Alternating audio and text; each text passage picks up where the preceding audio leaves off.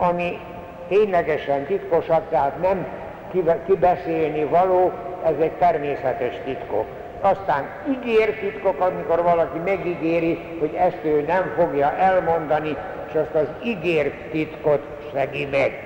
Van aztán olyan hivatali titok, amikor a munkája kapcsán, vagy az élete egy bizonyos szakaszában valami olyasmit tud meg, ami nem a közösség számára kell, ennek a megtartása is lehet súlyos bűn.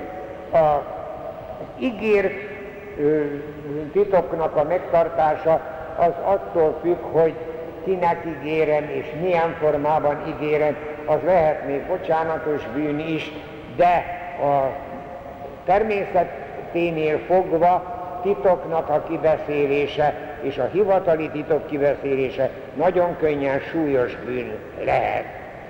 Aztán általában tilos mások titka után kutatni, a titkokat nyilvánosságra hozni a másiknak javára, a másik titkát a saját javára felhasználni. Ilyen módok azért vannak, a természet szerinti titkoknál ez általában súlyos bűn lehet, a pusztán ígér titkoknak a megszegésénél valamivel gyengébb, a hivatali titkoknál viszont majdnem mindig súlyos véteknek számít. Titoktartás kötelezettsége lehet erkölcsi is, lehet lelkiismereti, de lehet jogi, lehet társadalmi hivatalos titoknak a megsértése, lehet társadalmi vétek is, a szokásnak a megszegése. A titoktartásra kötelezőknek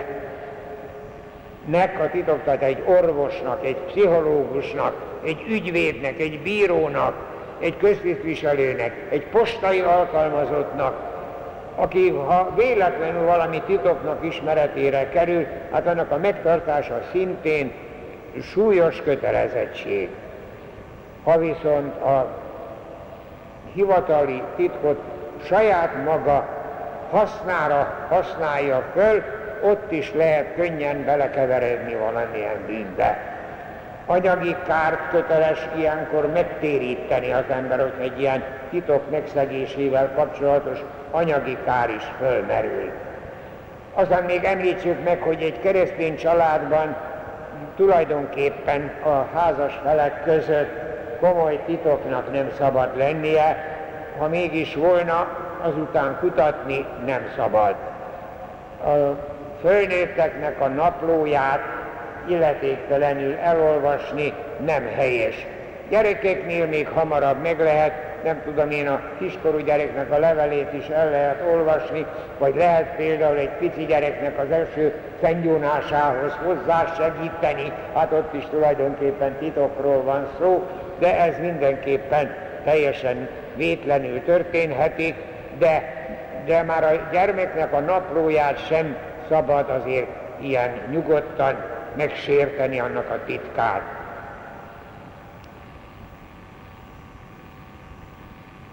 Abszolút titokról is lehet egy pár szót szólni, az egy teljesen abszolút titok a gyónási titok. Ami a Szent Gyónásban elhangzik, az csak a vétkes és az Isten között ismerős.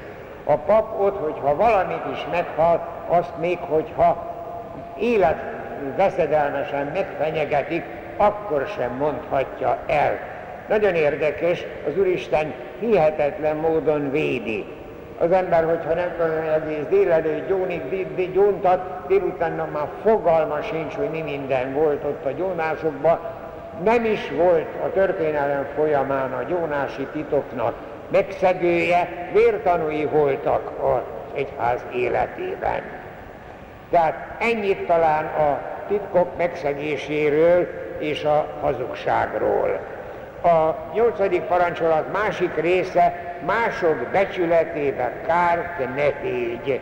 Ez nagyon-nagyon sokat jelent, mert mindenkinek az emberi méltósága megkívánja azt, hogy jó híre legyen, és mindenkinek elvileg a jó hírére vigyáznunk kell, mindannyiunknak.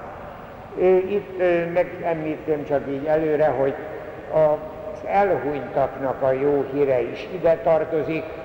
Ő már tulajdonképpen azzal nem tud mit csinálni, de nekünk, a mi becsületünkhöz hozzátartozik, hogy az elhunytakról mondjuk kifejezetten helytelenséget, az ő jó hírnevére neki már nincsen szüksége, ennek megsértése mégis kisebb bűn, de minthogyha az élők jó hírét rontjuk el. Na most ebben nem szeretnék belekeveredni a mai nap, tudniillik, ez egy eléggé bonyolult kérdés a mások becsületének a megsértése. Az embertársunkkal való találkozás előtt az előítélet, a gyanakvás, a vakmerő ítélet, a személyes találkozás közben a sértés és a gyalázkodás, a találkozás után pedig előfordul a megszólás és a rágalmazás. Ez egy eléggé bonyolult kérdés, mind erről a következő alkalommal beszélgetünk, de nem jövő szerdán. Tudjuk, hogy jövő szerdán hamvazó szerda lesz, ugye hamvaszkodás is van, meg én nem leszek idehaza, úgyhogy a jövő szerda kimarad.